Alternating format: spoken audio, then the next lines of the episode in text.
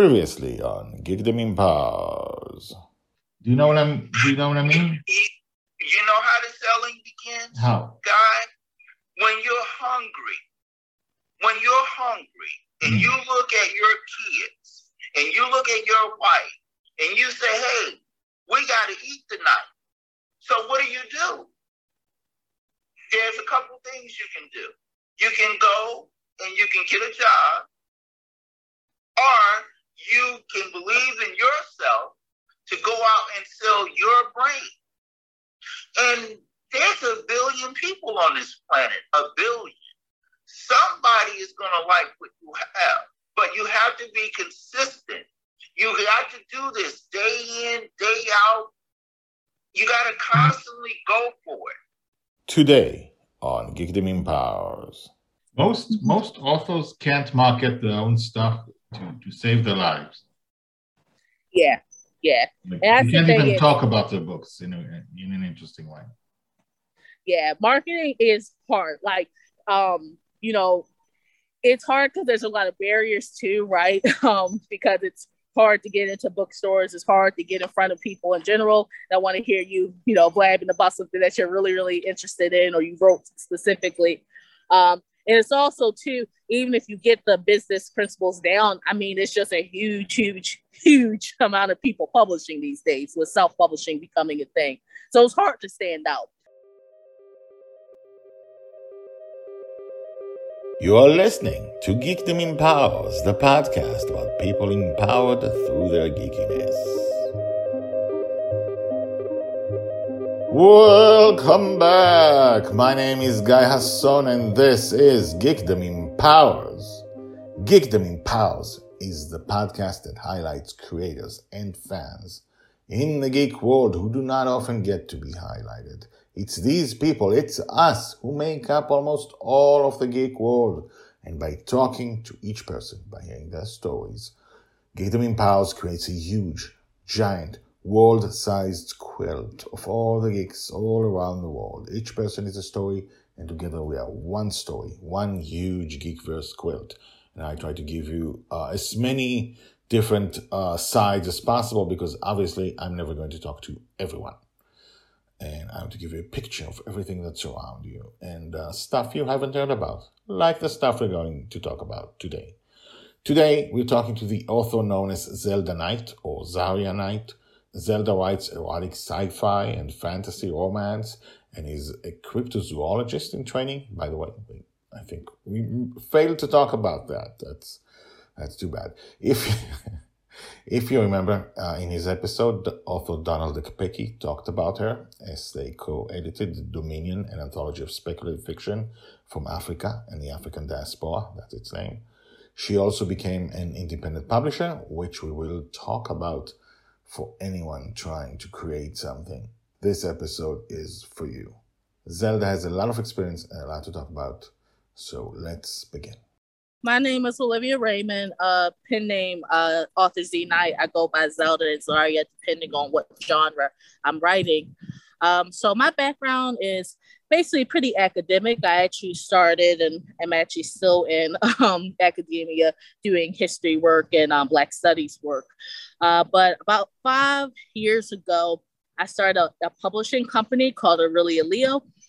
And um, my aim back then was actually to change, uh, turn my original interest, which was interactive fiction, um, visual novels, and other forms of story-based uh, video games, Yeah. into a publishing company. So I wanted to take a lot of the stuff I was working with in games and make print books out of them, right? Let me stop Um, you there. Well, let me stop you there because, like, all those things were really interesting. I want to, you know, go into them. So, like, interactive fiction. Uh, what kind of interaction fiction were you with? Where did you start uh, liking it before you started doing it? And, you know, Yeah, I think um I was always into gaming and reading. Um and so actually um I'm really big into anime manga and all that good stuff. Um and so one day I ran across what they call otome games, which are basically romance dating apps um that involve storytelling and choice-based um storytelling. So you get the date to do, right? Uh, but you get to choose do you go to the cafe or the movies, right? And so I was like, this is basically a romance book plus a game plus art. I love this. This is everything you know I'm really interested in. And so I started getting deeper into the community, playing a lot of indie games because I just played games a lot. And I realized there was a lot of Westerners doing similar things, not specifically otome, but a lot of similar type of storytelling. So I said, oh, wow, I'm really into this.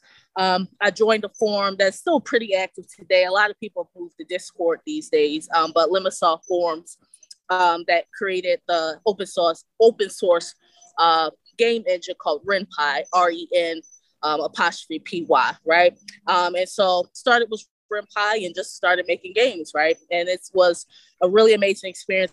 Got to what meet a kind lot of of games fun did you make? What kinds? What kind of games did you make? Hmm? Like what games did you make? What were the plots of the story? Uh, otome games. I was making romance games because I'm a romance author. So I was Yeah. making a bunch of romance based um, interactive fiction, otome, other games like that. And w- were the puzzles in the games like a lot of graphics with? Because I come from in the '80s, we just had text uh, interactive games. You know? Yeah, yeah. So it's not um it's not analogous to tabletop gaming. It's a it's a little different than that. Um, but it's uh it, it's basically you have the story choices throughout the game. Well, I can't think of something off the top of my head that's not a visual novel that a lot of people have played, but it's very straightforward. You know, um, there's images a lot of times, at least these days, there's voice acting and animated images. A choice pops up on the screen, you make the choice, it uh, changes the story from there, right? So you just have branching storytelling. So it's very straightforward. There's nothing too complicated. You're not like doing quests or duels or things like that. A lot of Mhm. people do add that in, like they'll add RPG element, but especially what I was working with, it, it was not, you know, you, I very rarely did like maybe a turn-based, you know, battle system or something like that, but nothing too intricate. It's basically focused on the story and the choices you make and the outcomes you get from the choices that you make. And you were a programmer in that, or, or a writer only? I was a writer. I did some coding because RenPy is really, really well documented. And even if I'm, I'm not a good, I'm not very uh, good at math or skilled at all. Um, but you can make a very simple game with RenPy, and you don't have to have like Python experience, which is the um, code is based on, right? Yeah. So I did coding. I did a little bit of art, but I'm not, you know, the greatest artist, right? So I say all that to say, in my early games, I did basically everything other than like getting free resources like music and stuff, stuff I couldn't do, but I made everything myself. As it went on and you build friends in the community, you get people that, you know, are really good at art, someone that's, you know, good at writing, not, not you know, to my own horn, but that's my specialty, right? You get somebody that's really good at voice acting, etc. and you can make more complex games. But it's very easy, even nowadays, I would say even more nowadays, because you have so many more resources um, to make games solo, especially interactive fiction, where sometimes depending on what engine you use, you don't even need the artwork component. It's really just the text itself. So just depends on what you're using. Okay. And then how do you decide to form a company of your own? Like, how does that happen? Yeah. So I was um, making games. I had uh, incorporated, you know, business, but it was just an LLC where I was making games with. It was just just for fun and a little added protection for myself because you know when you're paying people and you know doing contracts, it's usually good to have a little bit of protection. So I had a company before, but as I was saying, I really wanted to move into um, books itself because I've always been a writer. I'm Mhm. very interested in the written word publishing in general. Um, and so I wanted to turn some of these into art books, into, um, you know, uh, you can't use the term choose your own adventure, but basically choose your own adventure style books for these otome games. Um, but it took a real left turn because then I got really into um, publishing not that. so um, my original intention um, starting um, what was called Radiant Crown Publishing back then was to take the story-based games and turn them into text-based games, but it transformed this into sci-fi fantasy and you know my specialty romance um, in general. Okay. So how did that go? Like, how you started your own company, and then what happened? I mean, I, I just started it. I, I have um, business experience more, so I just started to got some contracts together. Yeah, and uh, started it myself.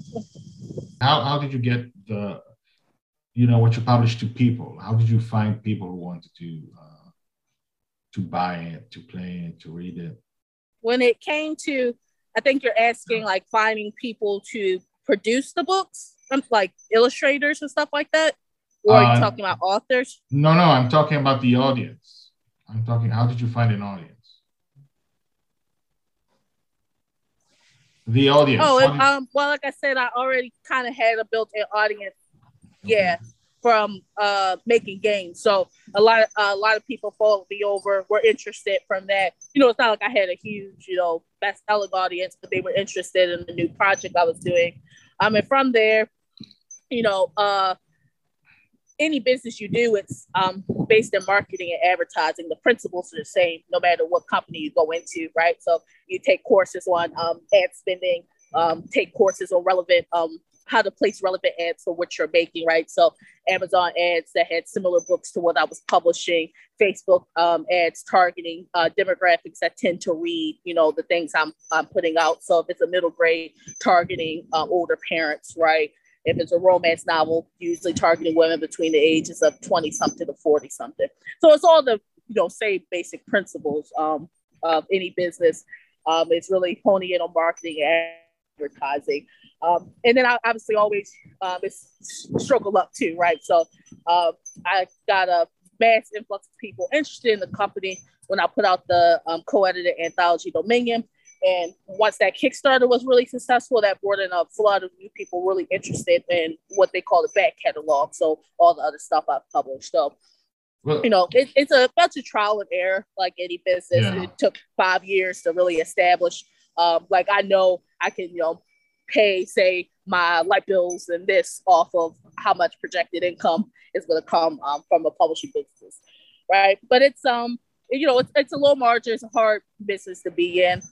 Uh, you know, you you have the big big billion dollar publishing companies, all the kind of mid tiers that get eaten up by the billion dollar companies and the indies like us, right? So it's a it's a real complex ecosystem, but it, it can be rewarding. Um, and like I said, it's a mixture of just basic core business principles in luck, right? So if you're not like a really famous author and you start a publishing company or you don't have like a really, really big um, bank account, like for say for me, I had money saved up for doing commissions um, from writing um, as my uh, side career. But it's not like, you know, I had a million dollars in the bank, right? I had to start slim, uh, lean startup kind of concept. But yeah, uh, uh, basic marketing principles and, you know, look, you know, you, you'll have hopefully the book that really stands out and draws in the audience that you really want that, that becomes interested in everything else you're doing. Most most authors can't market their own stuff to, to save their lives. Yeah, yeah. Like, And you can't even is- talk about their books in, a, in an interesting way. yeah marketing is hard like um you know it's hard because there's a lot of barriers too right um because it's hard to get into bookstores it's hard to get in front of people in general that want to hear you you know blabbing about something that you're really really interested in or you wrote specifically um and it's also too even if you get the business principles down i mean it's just a huge huge huge amount of people publishing these days with self-publishing becoming a thing so it's hard to stand out um, but yeah, it's it's hard. Like I, it's not really any advice you I could give that you probably have not read online, read in some book that you picked up, read it, listened to in a podcast. I mean, it honestly is know the principles, and sometimes you literally get lucky. like the algorithms just favor you that day. Someone that really really likes it starts chatting about it in all their little groups, and they all come to your book, right? But yeah, it, it's hard, and, and all I can really give the advice is do don't listen to the gurus per se, but you know, get those basic fundamental principles and you know, just stay persistent because most people, I will say 99.9% of people are not going to be an overnight success. Overnight success is a long process. It took me five years to have what I would consider a, a well, well selling book, right? So, you know, most overnight successes look at their back catalog, look how hard they were working before that it takes Yeah. a while, unfortunately. Interesting. You know, I want uh, most of my audience is an, an audience of science fiction and fantasy, and not necessarily romance. Can you talk a little bit about the science fiction fantasy elements in the romance books, like how those fit together? yeah. So for me, I write a lot of lot of um, cross between alien romance, which falls into the sci-fi side, and a mixture between fantasy and urban fantasy, um, also romance, right? And so it's like a lot of things you've grown up with, probably teen dramas and other things like that. And if you're into the big names, especially in urban fantasy, it's the same kind of element, but it's, the story is so central, but the romantic arc is what people are looking for in those types of stories. So they want the ghouls, they want the demon investigators, they want the slayers, but you know, they want that romantic arc, that happy ever after. And so I've been, you know, an avid reader of urban fantasy, fantasy romance, urban fantasy romance, paranormal romance, alien romance for a long time. And so I decided, man, you know, maybe I could write this. You know, I've been doing a lot of technical writing, I've done creative writing a lot. I'm like, I've read enough. I think, you know, I'll give it a chance, right? Um, and so mm-hmm. I put out quite a few books now, but yeah, it's um I'm really into those cross sections of the romance um romance subgenres, if you'll say. And how do people react when you know you you uh you get the libido up, you get you know you get them emo- really emotional. Your books are emotional. Uh, what happens when they meet you? Like, what kind of reactions do you get? Um, you know, it's across the spectrum. It's like any book, right? Sometimes they love it and sometimes they hate it, right? A lot of times it falls on if they like the main character or not, right? Um, I tend to write not I wouldn't say sassy main characters, but I, I write very headstrong women in my romances. And so some people are like they eat it up, they love it, and some people are like, mm, she's a little, you know, she talks, she's a little too talkative, she's a little too abrasive, right? Um, but you know, I, I enjoy the whole spectrum because sometimes you get really good feedback, right? Something's not working in the story, not something's not working in the romantic art. Um, sometimes you just brush away the comment. Like if you look at the history, I'm like, eh, you probably just don't like romance. I don't know why you clicked on this book, you know, based on the search history. Um, and then sometimes you get like really emotional reviews that, you know, keep you writing. Like sometimes I'm like, man, you know, that royalty check didn't look too good, or I'm not feeling that great about, you know, my stories. And then I'll read a review. Um, sometimes um, a person that consistently reviews our work. And I'm like, this is why I keep writing. This is the person right here that really enjoys my work. So full spectrum, but yeah, um, I think uh, especially in romance, it's how much they connect to the main character and the arc. Um, you know, really drives the re- the response they have to it. Yeah, mm-hmm. makes sense. So, uh, when did you meet uh, Donald Ekpeki? I met him. Uh, man, it's been almost two and a half years now. Oh. Um, I published a short story of his in one of it's defunct now, but one of the um, magazines um, semi-pro magazines I had going called Selene Quarterly. He submitted a story to me, and I thought it was just you know really interesting, really different, right? Um, because I'm really into the diversity and spectrum of sci-fi and fantasy in particular, and also um, I do more on the movie side, but I do publish and read horror uh, too. Um, and so I felt it was just something a little unique, right? It was a little bit post-apocalyptic, it was a little bit fantasy, it was a little bit of everything, right? And I really like genre mixing. Like I don't like something that's like strictly sci-fi, strictly fantasy, strictly horror. Like I like things that are kind of, you know, not I would say slipstream, but like they're not, you know, strictly, strictly in that genre. They're really playing with elements from all of them. Mm-hmm. And that's what um, his story really had. Um, and at the time, um, as I said in the beginning, um, I my main day job, kind of you know, academic side is in Black Studies and History, and so during that time, I was thinking of putting together an anthology uh, of Black spectral fiction. And so I, w- I read his story and I was like, man, wouldn't it be interesting if someone from the diaspora, someone from the African continent got together and curated some stories from both ends, right? Mm-hmm. Um, and really try to, um, you know, try to get that different perspective because, you know, depending on where you are, you kind of have a lens of how you see the world and, you know, interact with things. So I was like, he would probably bring a perspective similar to his story that I couldn't really get as a Black American, right? And so I was like, you know, approached him on a whim. I had this really awesome cover art that I was interested in getting. Um, and I had the idea, but I didn't really have, you know, how do I say, I didn't have the other half of it where I was like thinking of black science fiction, black fantasy. And then I was like, no, I really wanted to be a more, you know, cohesive, inclusive thing. Um, and so, yeah, I reached out to him just see if he would be interested. He didn't really have a publishing background. He seemed to be, you know, strictly into writing. But I was like, maybe together we could co-edit something. and bam, Dominion was born. Um, and you know, not again, not to my own horn, but I think we did a pretty good job of that. And I'm interested to see more collaborations um, between um, Africans in the diaspora, when, especially in the sci-fi and fantasy realm, because I feel like we both offer something unique to it. And when we combine it, it just, you know, gets even more weird and amazing. nice, nice. And what are your like what other projects like we did have you done more projects like this? Like not necessarily into the romance novels, but you know, um something yeah. different? Yeah, so right now we actually it was just announced um Tor and Tor um, picked up a project that's co-edited between myself, Ekpeki, and Sheree Renee Thomas um, called Africa Risen, which is going to be coming out in 2022. And it's a kind of similar concept to Dominion, but you know, obviously much bigger budget, um, of a lot more authors, so we can get a lot more diversity of stories. Um, so I think people, if you enjoyed Dominion or you're just interested in sampling uh, especially African versus um, African diaspora, but African speculative fiction. I think um, you'll really enjoy that upcoming anthology. That's interesting. What is well, Tor is huge. It's it's mm-hmm. it's uh, it's one of the biggest names.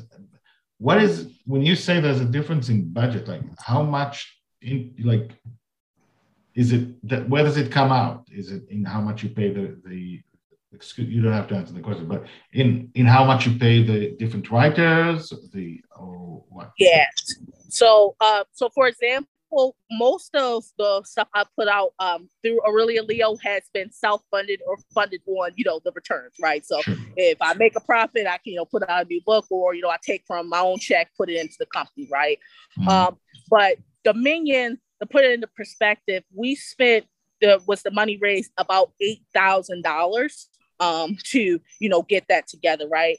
Um, which is a lot of money for a small press, right? It's not a huge sum, but it's a lot of money. I can't, you know, the disclose in advance and all that stuff. But just to put in perspective, you just look at the table of contents of Dominion and look how many more people are on um, Africa Risen.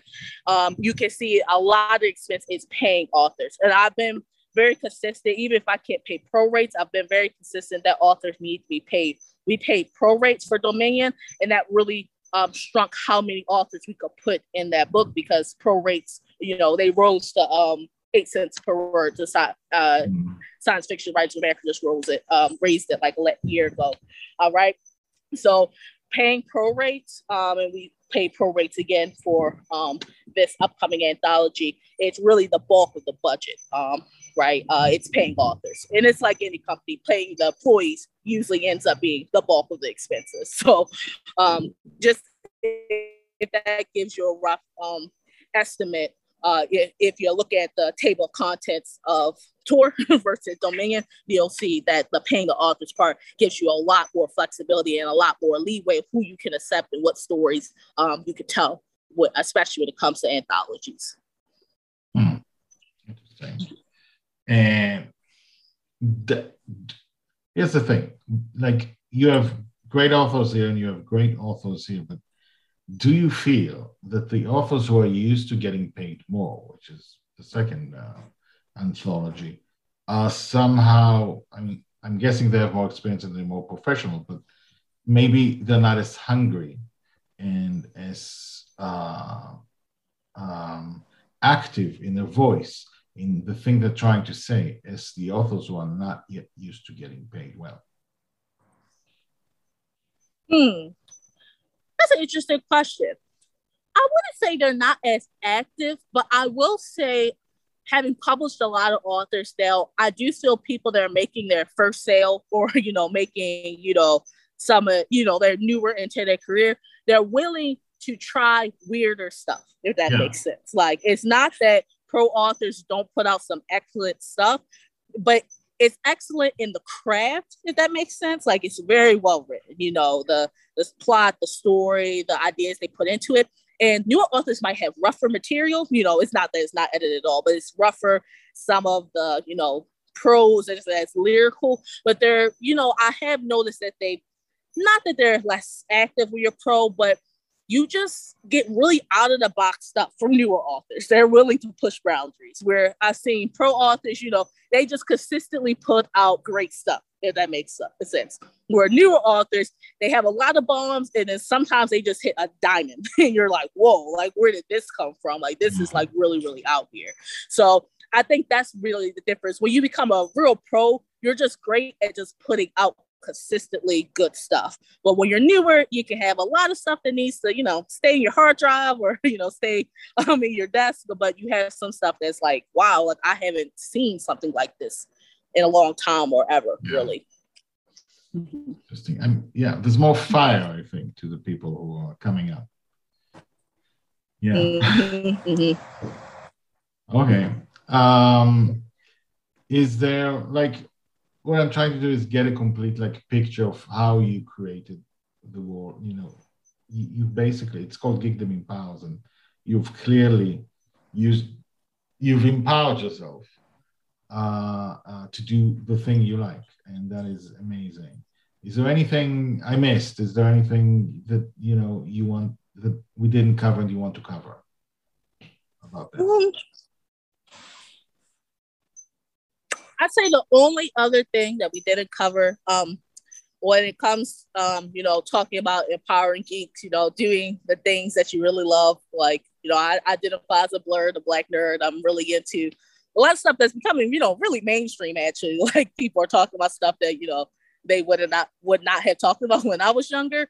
Um, but I think something that's really special about it is that even when you know things get tough when you get on the business angle you always get reinvigorated when you're doing something you love right? Like i can't tell you myself five years ago if i was to say i could make money you know writing dashing alien warlords and you know beautiful black princesses.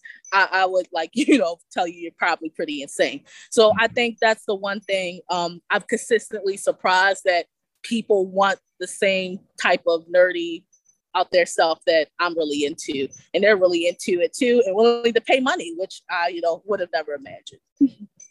nice and crazy question, but I've been starting to ask it uh, of people because there are so many uh, uh, companies like Netflix and you know companies coming up. Have Have you gotten any offers for any of the books? No, unfortunately, I've never. No one's approached me to in my work. But hey, if you're listening and you're in film production, I got a huge back catalog that you'll be interested in. Interesting. Maybe, maybe soon. Romance always works, right? Yeah. Romance and science fiction. I, I don't think it's been done enough in, uh, TV shows. So thank you very much for joining us and for being on the podcast and sharing your story. It's been really great. Thank you for having me on. Thank you so much to Zelda Knight. You can find Zelda here. Homepage is authorknight.com. Twitter is at authorknight, Z-O-Z, if you, depending on where you are. Instagram, authorknight. TikTok, at authorknight. And there are tons of actually other links, uh, which you can find at authorknight.com uh, slash links. Now, next time, because there's always a next time, we go into the world of creating a science fiction convention. Join us for that. No ticket necessary. What did you think about this episode? Email me at guy.hasson at geekdomempowers.com. That's guy, G-U-I dot H-A-S-S-O-N at geekdomempowers.com. The website is geekdomempowers.com on Twitter, Instagram, TikTok. We are at geekdomempowers.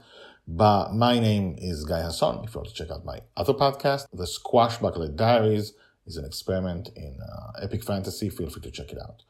I will see you next time, and for now, have an empowered day.